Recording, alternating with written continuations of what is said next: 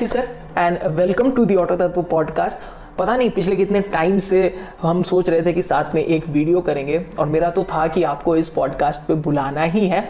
और मैंने ना पहले से ही बहुत सारे क्वेश्चन सोच रखे थे कि जब भी आशीष सर मेरे पॉडकास्ट में आएँगे उनसे तो ये सारे सवाल मुझे पूछने ही है। Well first of all thanks so much Reman for having me on your show और uh, मुझे बहुत अच्छा लगा। जो आपने मुझे रिक्वेस्ट भेजी और इनवाइट भेजा in fact to uh, join you and uh, I'll be happy to answer all your questions today. तो ज़्यादा टाइम नहीं वेस्ट करते सर और सीधा फिर हम क्वेश्चन पे आगे बढ़ते हैं तो सबसे पहला जो क्वेश्चन है वो है आप के जर्नी के बारे में बताओ। आपने कैसे शुरुआत किया? कैसे आप जो है यहाँ तक आए? कितने साल आपको लगे? सारी चीज़ों के बारे में एक बार बताओ सर क्योंकि आई एम श्योर कि हमारे जो ऑडियंस है उनको आपके जर्नी में जो है बहुत ज़्यादा इंटरेस्ट होगा और सबसे बड़ी बात आपके जर्नी से जो है उनको इंस्पिरेशन भी बहुत ज़्यादा मिलेगी। तो प्लीज़ सर आप अपनी जर्नी के बारे में ज़रूर बताइए। आपने जो मेरे से सबसे पहला सवाल पूछा कि अपनी जर्नी के बारे में बताएँ वेल well, मैंने बेसिकली 2005 में अपना करियर स्टार्ट किया था जर्नलिज्म में। या फिर ये कह लें कि ऑटोमोटिव जर्नलिज्म में। और उस टाइम एंट्री पॉइंट बहुत मुश्किल था। आजकल तो बहुत इजी हो गया एंट्री करना, क्योंकि अगर आपके पास एक अच्छा वाईफाई कनेक्शन है और लैपटॉप है अच्छा मोबाइल है तो आप यूट्यूब चैनल बना सकते हैं और अपनी वेबसाइट खोल सकते हैं। और ये अच्छी बात है, क्योंकि टैलेंट अब उभर के आ रहा है। पहले हम लोगों के लिए बहुत मुश्किल था, आज से पंद्रह बीस साल पहले इस फ़ील्ड में एंट्री लेना।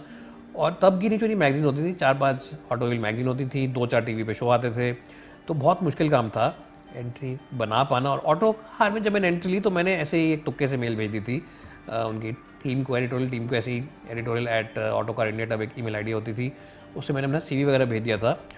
और उन दिनों मैं एक छोटी सी जॉब करता था। छोटी जॉब मतलब एक जॉब करता था एक पब्लिकेशन हाउस के साथ ही दिल्ली में। और उनके पास दो तीन मैगजीन्स थी। तो वो मैंने सीवी में जब भेजा तो उनको नाम अच्छा लगा उन मैगजीन्स का। उन्होंने मुझे बुलाया इंटरव्यू के लिए और मेरे को दिल्ली में इन्वाइट किया उन्होंने मिलने के लिए जो उनके एडिटर इन चीफ हैं हॉर्मा सौराब जी से।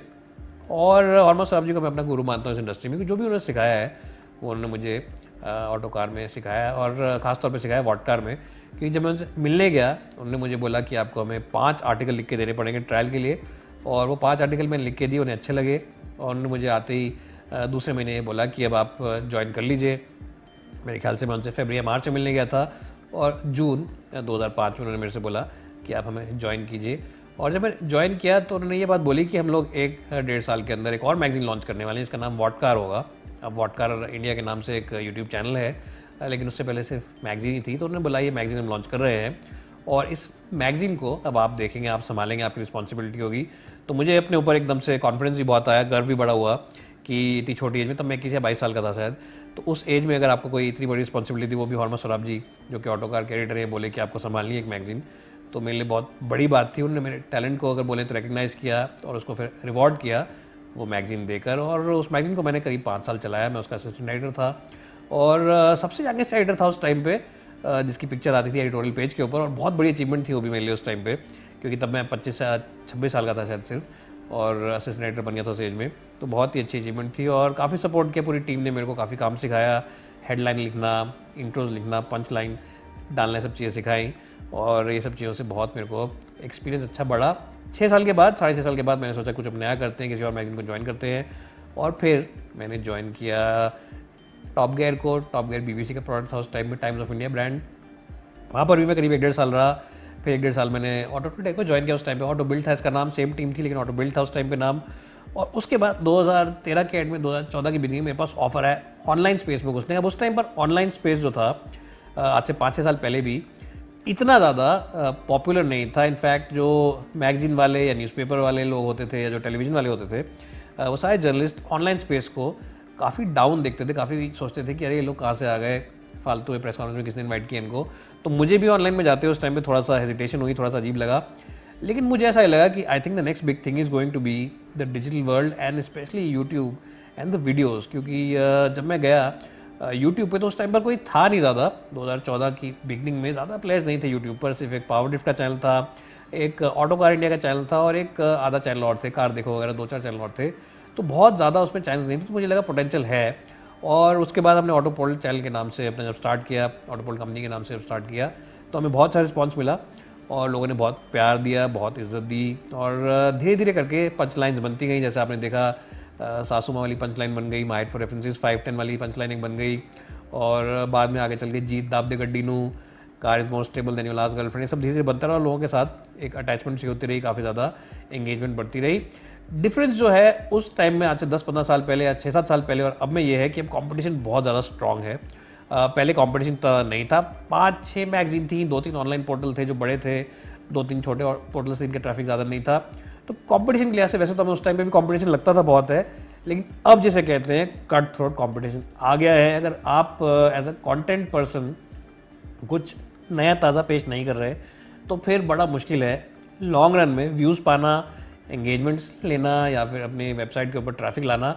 अगर आपके पास कुछ अलग है, कुछ हटके है, कुछ यूनिक है तो आप एंगेजमेंट्स ले सकते हैं। लेकिन एक जो बड़ी प्रॉब्लम है आजकल सबके साथ ही है कई कई मेरे साथ भी होती है। वो ये है कि हम लोग एक दूसरे को देखते रहते हैं कि उस चैनल ने क्या किया, इस यूट्यूबर ने क्या डाल दिया, उस वेबसाइट ने क्या डाल दिया और उसी स्टोरी को तोड़ मरोड़ के कुछ ना कुछ कहानी में ट्विस्ट करके दोबारा छापते हैं। उससे ऑडियंस का जो हमारे साथ एक अटेंशन फैक्टर होता है या जो एक अट्रैक्शन होता है या जो भी कह लें आप उस बात को एंगेजमेंट कह लें, वो चीज़ ख़त्म हो जाती है। तो I think it's very important to develop new content regularly engaging content listen to the audience और सुनिए उनकी बात कि वो आपसे क्या कहना चाहते हैं? तो पंद्रह साल हो गए मेरे को ओवरऑल प्रिंट से ऑनलाइन से यूट्यूब से, अब काफ़ी चेंजेस देखे हैं मैंने। और उम्मीद करता हूँ कि ऐसे ही प्यार आगे भी मिलता रहेगा लोगों का और आप लोगों का सपोर्ट जो ऑडियंस है हमारी, उनका बना रहेगा। तो सर, आपने पंद्रह साल जो है इस इंडस्ट्री में स्पेंड किया है। और ज़ाहिर सी बात है सर कि आपने बहुत सारे ट्रेंड्स आते और जाते देखे होंगे हमारे इंडियन ऑटोमोबाइल मार्केट में। अभी जो लेटेस्ट ट्रेंड चला हुआ है, वो कहीं ना कहीं एस का है। उसमें भी जो एक आने वाला ट्रेंड है, जो हम सभी एक्सपेक्ट कर रहे हैं, वो है माइक्रो एस का। जैसे अपनी यूंडई एक्स तैयार कर रही है टाटा की HBX है। तो आपको क्या लगता है सर, इस पर्टिकुलर ट्रेंड के बारे में आपकी क्या राय है? मतलब अगर आप हमारे लिसनर्स को बता सके तो। आ, ये भी आपका बड़ा अच्छा सवाल है। मेरे ख्याल से जो आपने सवाल पूछा है इसमें तो बहुत ही इस टाइम पर जो हॉट टॉपिक है वो कॉम्पैक्ट एस का ही है या फिर एक कह लें कि under four meters in length जो एस आती हैं। ये ट्रेंड चलता रहेगा। ये इंडिया का ही ट्रेंड है इंटरनेशनल ट्रेंड है ये। इंटरनेशनल मार्केट में भी मिड साइज़ एस कॉम्पैक्ट एस का ट्रेंड चला हुआ है बहुत ज़्यादा। और जो गाड़ियाँ इंडिया में आ रही हैं इनमें से कुछ ट्राइड एंड टेस्टेड प्रोडक्ट्स जैसे किया सोनेट है। इससे जो बड़ी बहन है इसकी जो सेल्टॉस है वो यूएस मार्केट में बहुत बड़ी हिट गाड़ी है। अब बात हो रही है कि हिंडाई अपनी पैलीसेट भी लॉन्च करने की सोच रहे हैं। पैलीसेट एक XL double XL size SUV है, वो भी इंडिया में आने वाली है। तो कॉम्पैक्ट एस नहीं एस का एक ट्रेंड चला हुआ है। क्यों इनको लोग इतना पसंद करते हैं? Well I think they offer you the best of everything इसमें स्पेस मिल जाता है आपको, बाहर से लुक अच्छे मिलते हैं। हाई सीट्स होती हैं तो आप बाहर दूर रोड देख सकते हैं। फीचर अच्छे आने लगे हैं और डिक्की भी ठीक ठाक होती है साइज़ में। तो इन गाड़ियों के अंदर अफोर्डेबिलिटी फैक्टर भी अच्छा है और ये ट्रेंड चलता रहेगा। I think the biggest next highlight car is going to be the Tata H B X जो कि फोर uh, मीटर्स से भी छोटी है थ्री पॉइंट नाइन से भी थोड़ी कम है। और अगर नेक्स्ट वन के नीचे उसे बेचेंगे जो बेचने का प्लान है पूरा लुक्स में मैंने देखा कि गाड़ी काफ़ी अच्छी है ऑटो एक्सपो पर। और overall I think it's a car which offers you great overall comfort space और साथ ही प्रैक्टिकलिटी क्योंकि शहर में गाड़ी ज़्यादातर लोग चलाते हैं एट्टी परसेंट हाईवे पर नहीं निकलते कभी। तो उस हिसाब से भी गाड़ी की कॉम्पैक्ट डायमेंशन होने का मतलब है कि गाड़ी को चलाते हुए लोगों को काफ़ी मज़ा आएगा। और ईजी रहेगी शेयर के लिए। That's also something which adds lot of value and lot of X factor to these cars and आने वाले दिनों में भी मुझे लगता है कि माइक्रो एस का ट्रेंड जैसे मारुति ने एस्प्रेसो लॉन्च करी थी, उसे मैं माइक्रो एस तो नहीं कहूँगा, उसे मैं कहूँगा एक hatchback with lil bit of you know height लंबाई में ज़्यादा है। लेकिन ये ट्रेंड आने वाला है और काफ़ी मैन्युफैक्चर्स इन गाड़ियों को आगे चल के भी लॉन्च करते रहेंगे। तो I think that this is a trend which is here to stay five years और ten years I think that S U Vs compact S U Vs micro S U Vs will be the flavour of the month the flavour of the season really इससे पहले compact S से पहले compact dance का trend बहुत चल गया था, जब सारे मैन्युफैक्चर ने कॉम्पैक्ट सेडान लॉन्च करी थी तो ये ट्रेंड भी अब आगे चल के चलता रहेगा, मुझे ऐसा लगता है। तो आशीष सर, एक चीज़ जो मैंने कई बार नोटिस किया है, चाहे आप ट्विटर पे हो या इंस्टाग्राम पे हो, आप अपने क्रिटिक्स को ना बड़े ही कॉमिकल वे में जवाब देते रहते हो और बहुत ही लाइट हार्टेड तरीके से जो इनके क्रिटिसिज्म को लेते हो। तो यहाँ पे जो अगला सवाल मैं पूछना चाहता हूँ कि आप अपने क्रिटिक्स को या ऑडियंस को इन जनरल क्या कहना चाहोगे अबाउट रिव्यूइंग या क्या जो आपको लगता है कि हाँ जो ऑडियंस है, उनको कार रिव्यूअर्स के बारे में समझना चाहिए? क्योंकि ऐसे कई बार कमेंट्स जो हैं, अक्सर हम कार रिव्यूअर्स को आते ही रहते हैं। वेल ऑनेस्टली स्पीकिंग अगर आप क्रिटिक्स के बारे में ही सोचेंगे, मैं जितने भी यूट्यूब पे कंटेंट क्रिएटर्स हैं या फिर जो हमारे ऑटोमोबाइल सेक्टर जुड़े हैं कुछ जो क्रिटिसिज्म आता है, वो जेनुइन आता है और उससे आपको इम्प्रूवमेंट्स भी करनी चाहिए। मैं भी कुछ बार समझता हूँ, सीखता हूँ कुछ चीज़ों को। जैसे मुझे कुछ लोग कहते हैं कि आप गाड़ी की बुराई बिल्कुल नहीं करते, आजकल पहले करते थे शुरू में तो हो सकता है over a period of time कि मैंने कुछ चेंजेस अपने आप में बगैर पता हुए लेके आ गया हूँ या आ गए हों, या फिर हो सकता है मैं कुछ ज़्यादा पॉजिटिव बात बोल देता हूँ। तो मैंने थोड़ा सा चेंज दोबारा किया है। लेकिन कुछ जो क्रिटिक्स होते हैं, वो ज़बरदस्ती आपको सिर्फ़ क्रिटिसाइज़ करने के लिए आते हैं। अब उनमें से कुछ तो ऐसे होते हैं, जो कि शायद पेड होते हैं किसी कंपनी ने उन्हें पैसे दे रखे हैं या किसी ट्राइबल ने पैसे दे रखे हैं तो भी आपको देखना पड़ेगा but you should not leave जैसे कहते हैं you should not you know let your sleep go away आपको परेशान नहीं होना चाहिए क्रिटिसम देख के या नेगेटिव कमेंट्स देख के अपने वीडियोस में या अपने सोशल पोस्ट पर. क्रिटिक्स uh, को आप हल्के में मिलें ताकि उनको भी समझ आ जाए और समझाना क्या है उनको. देखिए क्रिटिक्स जो होते हैं उनके टाइम बहुत ज़्यादा होता है और uh, आमतौर पे वही इंसान ज़्यादा लंबा लंबी नेगेटिव बातें लिखेगा जो खुद भी नेगेटिव पर्सन ही होगा या फिर जिसके पास ज़रूरत सारा टाइम होगा वो आपके अटेंशन लेना चाह रहा है तो उनको अगर आपको अटेंशन देनी है तो एक अच्छे तरीके से तमीज़ से अटेंशन दे दीजिए। और अगर आपको अटेंशन नहीं देनी है तो उनको आप हाइड कर सकते हैं ब्लॉक कर सकते हैं without you know getting involve too much क्योंकि टाइम वेस्ट आपका भी करने से कोई फ़ायदा नहीं और किसी और का करने से फ़ायदा नहीं। और जिसको जो बोलना है, जो लिखना है, वो तो लिखता रहेगा। इसलिए हल्के वे में अच्छे तरीके से, एक रिस्पेक्टेबल तरीके से उन लोगों को आप नज़रअंदाज कर सकते हैं रिप्लाई कर सकते हैं। और क्रिटिक्स को, देखिए, जो रिव्यूअर्स होते हैं हर कोई अपने आप को आजकल एक्सपर्ट समझने लग गया है। हर कोई सोचता है कि मैं एक्सपर्ट हूँ। और ये इंसान का ट्रेंड है कि हर चीज़ में हर बंदे को लगता है कि मैं एक्सपर्ट हूँ। अब कोई पंद्रह साल से गाड़ी रिव्यू कर रहा है, कोई बीस साल से, कोई पाँच साल से। क्रिटिक्स हर चैनल पे, हर रिव्यूअर के नीचे आते ही आते हैं। तो it's something which you should not take personally ये मेरा रिकमेंडेशन रहेगा सब यूट्यूबर्स को जो कि गाड़ियाँ रिव्यू करते हैं। बिल्कुल सही बात है। मुझे लगता है कि ये सबसे ज़्यादा इंपॉर्टेंट पॉइंट है जो सभी कंटेंट क्रिएटर को ध्यान में रखना चाहिए। अगर वो इंटरनेट पे कंटेंट क्रिएट कर रहे हैं या आगे चल के अगर कंटेंट क्रिएटर बनना चाहते हैं तो अब जो अगला सवाल है, सर, कि आप इतने सालों से जो है लीडरशिप पोजीशन पे हैं तो आपको क्या लगता है कि सबसे ज़्यादा इंपॉर्टेंट पार्ट क्या है किसी भी टीम को लीड करने का? या अगर ग्रोथ की बात करें ड्राइविंग ग्रोथ की अगर बात करते हैं इंटरनेट या कंटेंट क्रिएशन की दुनिया में तो कुछ इंपॉर्टेंट पार्ट्स क्या है जो हर एक लीडर को ध्यान में रखना ही चाहिए? Well well that is so nice of you to say that कि मैं लीडरशिप पोजीशन में हूँ या रहा हूँ इतने सालों से। आई थिंक कि you know the only thing that I will recommend any new creator anybody who's been for while अगर आपको अपने ग्रोथ uh, करने चैनल की एक तो आपको चाहिए कंसिस्टेंसी वो कभी कभी मैं भी नहीं कर पाता हूँ। मैं चाहता हूँ कंसिस्टेंसी दिखाना लेकिन कर नहीं पाता हूँ। अगर यूट्यूब पे खास तौर पे uh, और सोशल मीडिया पे आपको चाहिए consistency in terms of overall uploads क्योंकि यूट्यूब पे अगर आप uh, हर दिन एक वीडियो डालते हैं और सेम टाइम पर डालते हैं चार बजे पाँच बजे सात बजे जो भी आपका टाइम है तो आपके लिए वो एक बहुत पॉजिटिव है। यूट्यूब के जो भी एल्गोरिदम्स होते हैं, जो भी होता है, उससे कोई फ़र्क नहीं पड़ता। एल्गोरिदम्स को भूल जाइए। आप अपने ऑडियंस के साथ कनेक्ट करिए। लोग कहते हैं कि, सर टैग आपने ये डाला था। लिंक्स क्या डाले थे? इससे बहुत फ़र्क पड़ता है, लेकिन इन सब चीज़ों से कोई फ़र्क नहीं पड़ता है। पड़ता होगा थोड़ा बहुत, ऐसा नहीं कि बिल्कुल नहीं पड़ता है। एल्गोरिदम है तो ज़रूर पड़ता होगा। लेकिन जो बेसिक बात है वो ये है कि अगर आप अपने ऑडियंस के साथ एक कनेक्शन बना लेंगे, अगर आप एक रेगुलर टाइम पर अपलोड करेंगे, या आप सुबह दस बजे करें या ग्यारह बजे करें या सात बजे शाम को करें, और साथ ही साथ अगर आप एक रेगुलर बना लेंगे कंटेंट देना, अगर आप रोज़ डालते हैं एक वीडियो सात मिनट का, आठ मिनट का, दस मिनट का तो ऑडियंस को पता रहता है कि मुझे इस चैनल पे जाना है और एक इन्फॉर्मेशन मिलेगी। अब आपको ये डिसाइड करना है कि आपको अपने कंटेंट को बनाना कैसा है। क्या आपको सिर्फ़ एक इन्फॉर्मेशन वाला ब्लॉग के हिसाब से बनाना है? तो आपको बहुत सारे चैनल दिख जाएँगे जो शोरूम गाड़ी जाते हैं शूट करते हैं, गाड़ी के आजू बाजू दिखाते हैं। कई बारी मैं भी उनको देखता हूँ और मुझे अच्छा लगता है कि गाड़ी की इन्फॉर्मेशन पूरी मिल जाती है। चलाते नहीं हो लेकिन बाकी सब डिटेल्स बताए थे पंद्रह बीस मिनट के वीडियो बनाने में। तो अगर आपको वो लेना है तो that's also something which you can do अगर आपको चाहिए थोड़ा सा इन्फॉर्मेटिव स्टाइल थोड़ा व्लॉगिंग स्टाइल थोड़ा अपना फैमिली थोड़ा दिखाना, बीच में गाड़ी दिखा देना, थोड़ा सा कैजुअल स्टाइल वो भी एक स्टाइल है, लोग पसंद करते हैं उसको भी। अगर आपको चाहिए कि थोड़ा बहुत हँसी मज़ाक डालें, कैसे करें, क्या करें तो वो भी कर सकते हैं, जैसे मैं डालता हूँ। Honestly speaking every thing work as long as you are very genuine in front of the camera अगर आप जनरली अपनी पर्सनैलिटी को दिखा रहे हैं कैमरा पे तो कैमरा कभी भी आ, सच्ची बात को छिपाता नहीं है। आपकी सच्चाई को ही दिखाते कोई आप उस पर झूठ नहीं दिखा सकते। अगर आपका मूड खराब है तो कैमरा उस बात को पकड़ लेगा। अगर आप सोए नहीं रात में ठीक से कैमरा उस बात को पकड़ लेगा। अगर आप एग्जॉस्टेड हैं तो कैमरा पकड़ लेगा। अगर आप बिना इंटरेस्ट के वीडियो बना रहे हैं तो भी कैमरा उस बात को पकड़ लेगा। अगर आपने तैयारी नहीं करी तो भी कैमरा उस बात को पकड़ लेगा। कई बार मैं भी तैयारी से नहीं आता हूँ। बाद में जब एडिट फ़ाइल पर हम बैठते हैं एडिट उस पर बैठते हैं मशीन पर तो दिखता है।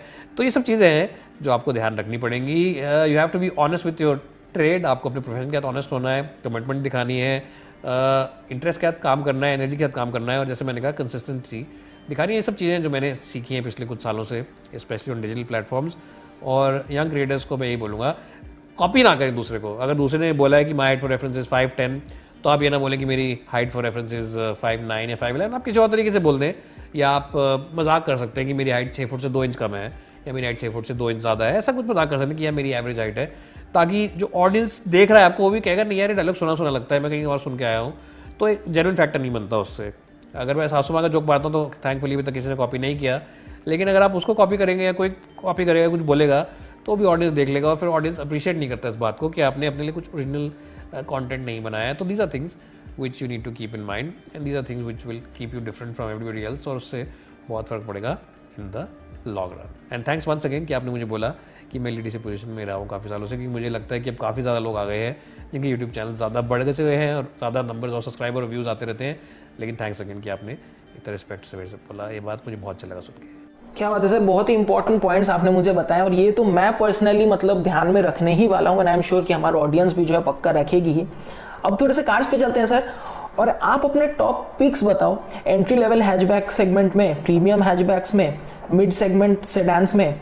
Sub four meter compact SUV segment में और जो कॉम्पैक्ट एसयूवी 12 से 22 लाख का जो सेगमेंट है, उसमें आपके टॉप पिक्स क्या हैं, जो आपको लगता है कि आप किसी को भी सजेस्ट करोगे और वो बिल्कुल वर्दी बाई होंगे उनके लिए? देखिए, जो मेरे को सबसे अच्छी गाड़ी लगती है, वो सबको ही पता है। अगर हैचबैक्स की बात करें तो मेरे को सबसे अच्छी गाड़ी लगती है मारुति की स्विफ्ट। बहुत ही बढ़िया गाड़ी है। अब लोग कहते हैं कि हल्की है और सीट बेल्ट थोड़ा हल्का है, जो भी है लेकिन चलाने के लिहाज से रिफाइनमेंट के लिहाज से मज़ा आ जाता है गाड़ी चला के और इसका जो ओवरऑल क्वालिटी इंटीरियर वो भी काफ़ी अच्छी है। तो स्पेस भी अच्छा है प्राइस भी जस्टिफाइड है। बहुत ज़्यादा हाई फाई नहीं है और बहुत ज़्यादा लो भी नहीं है। तो the best premium hatchback which I really like in fact across all hatchbacks which I really like is the Maruti Suzuki Swift सब कुछ है इस गाड़ी के अंदर। माइलेज भी है, चलाने भी अच्छी है। पार्ट्स भी इसके जो स्पेयर पार्ट्स से ज़्यादा महँगे नहीं है। अगर हम बात करें उससे नीचे की, कौन सी गाड़ी है जो हैचबैक एंट्री हैचबैक कह सकते हैं इसको? तो मुझे इससे नीचे टाटा टियागो अच्छी लगती है। काफ़ी अच्छी गाड़ी है, जो hyundai की ग्रैंड आइटर आती थी, पहले नियोस से पहले, वही मुझे बहुत अच्छी लगती है। स्पेशस गाड़ी है वैल्यू फॉर मनी गाड़ी है डिस्काउंट भी उसमें मिल रहे हैं। और ये दोनों गाड़ियाँ मुझे काफ़ी अच्छी लगती है। अगर बात करते हैं हम कॉम्पैक्ट एस की, जिसे कहते हैं under four meters in length Sonet is very good Venue is really a very good product and even the EcoSport still is very good तो ये तीन गाड़ी मुझे काफ़ी अच्छी लगती हैं। इस सेगमेंट में एको स्पोर्ट को चलाने में भी बहुत मज़ा आता है। और अगेन वैल्यू फॉर मनी की बात करें रिफाइनमेंट की बात करें तो बिटारा ब्रेजा पुरानी ज़रूर हो गई है, लेकिन मुझे अभी भी अच्छी लगती है। और उससे ऊपर की सेगमेंट की अगर बात करें तो no two is about it आँख बंद करके मिड साइज़ एस अगर लेनी है, अगर आपका 12 लाख से लेकर 20 लाख तक का बजट है 22 लाख तक का बजट है तो आपको क्रेटा लेनी चाहिए। That is the best car in terms of features feel good factor cabin ambience rear seat driving pleasure सब चीज़ें मिला के Creta makes great sense for you so these are my choices in all these segments and I am sure that you will agree with me कि मेरे को जो मैंने बोला है, आप इस बात से सहमति भरेंगे। एब्सोल्युटली अपने अपने सेगमेंट में तो डेफिनेटली ये सभी कार्ड जो है काफ़ी वैल्यू फॉर मनी है, ये तो पक्की बात है। तो सर लास्ट क्वेश्चन पे चलते हैं। 2020 बिल्कुल खत्म होने पे आ गया है, दिसंबर आ चुका है मिड दिसंबर चल रहा है। अब थोड़े दिनों में तो ये साल ही खत्म हो जाएगा। जैसा भी रहा ये साल मतलब अगर हम कोविड वगैरह को हटा के सिर्फ़ कार्ड्स के बारे में बात करें तो कुछ इंटरेस्टिंग लॉन्चेस भी इस साल हुए। तो आपके हिसाब से सर कौन कौन से लॉन्चेस जो हैं इस साल के बेस्ट लॉन्चेस हैं? या आप कहोगे कि हाँ मेरे हिसाब से ये सभी जो है टॉप लॉन्चेस रहे ट्वेंटी के। बेस्ट लॉन्च 2020 की मेरे हिसाब से तो रही है किया सोनेट एंड ह्यूंडा की क्रेटा uh, दोनों गाड़ियों ने अपनी सेगमेंट को एक स्टेप आगे लेके गए हैं। uh, देखिए जो क्रेटा है वो अपने ऐसे राइवल से टक्कर लेती है उससे साइज़ में बड़े हैं स्पेशियस हैं और लगभग सेम प्राइस के हैं थोड़े सस्ते हैं। और इस सेगमेंट में ऐसे राइवल्स को हराना ईजी नहीं है। अब किस राइवल की बात करूँ आप खुद लिख सकते हैं देख सकते हैं। और क्रेटा जो है उसका जो एक ताज जिसको कहते हैं, जो क्रेटा का जो ताज था, वो छीन लिया था सेल्टोस ने एक डेढ़ साल पहले। For the best mid size S और क्रेटा को अच्छा होना था, अच्छे से भी ज़्यादा अच्छा होना था, अपने आप को दोबारा प्रूव करने के लिए ताज वापस छीनने के लिए। और वो इस नई क्रेटा ने कर दिया है। हुडा ने बहुत अच्छा काम करके दिया है इस गाड़ी के साथ। So the Creta is the biggest launch and the best launch अब लॉन्च हो गई थी मार्च में लॉकडाउन से थोड़े दिन पहले। और लॉकडाउन के बाद गाड़ी को लोग भूल गए। फिर दोबारा लॉन्च करी मतलब उसकी मार्केटिंग वगैरह करी हुडा ने। तो that is the best car that has been launch this year the Kia Sonet also is a wonderful product चलाने में गाड़ी अच्छी है uh, अंदर से बैठने में अच्छी है। फीचर्स के मामले में आलिशान है स्पेस थोड़ा सा कम है uh, पीछे की सीट्स में। वो एक uh, थोड़ा सा एक पॉइंट है जो कि लोग कहते हैं बार बार लेकिन अगर आप बाकी सारी चीज़ों को देखें engine option gearbox option pricing तो उस हिसाब से Sonet is a very good car and I reckon these two are the biggest launch of this year एक लॉन्च और है जो कि लोग काफ़ी भूल जाते हैं कि अंडर द रेडर चली जाती है वो है होंडा सिटी होंडा सिटी का इस बारी फिफ्थ जनरेशन वर्जन आया। और I V tech engine is super engine चुम्मा इंजन जिसको कहता हूँ मैं। वो इंजन है, वो चलाने में बहुत मज़ेदार है। और स्पेस के लिए आज से भी बहुत अच्छी गाड़ी है। बैक सीट एक्सपीरियंस जो है, वो बेस्ट इन द सेगमेंट है बेस्ट अक्रॉस सेगमेंट्स है।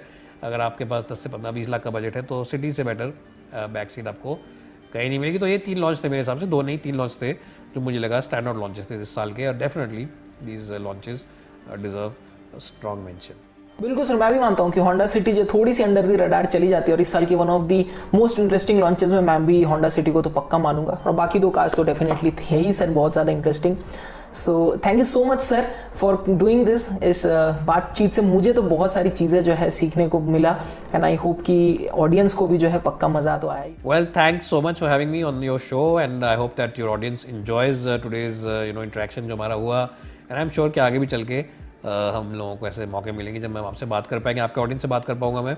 मुझे बहुत मज़ा आएगा और ऐसे इंट्रैक्शन करने में। Thanks once again for having me and will see you soon and I catch you very soon in the next one so that was it guys on this podcast I hope कि आपने इस podcast को truly enjoy किया होगा।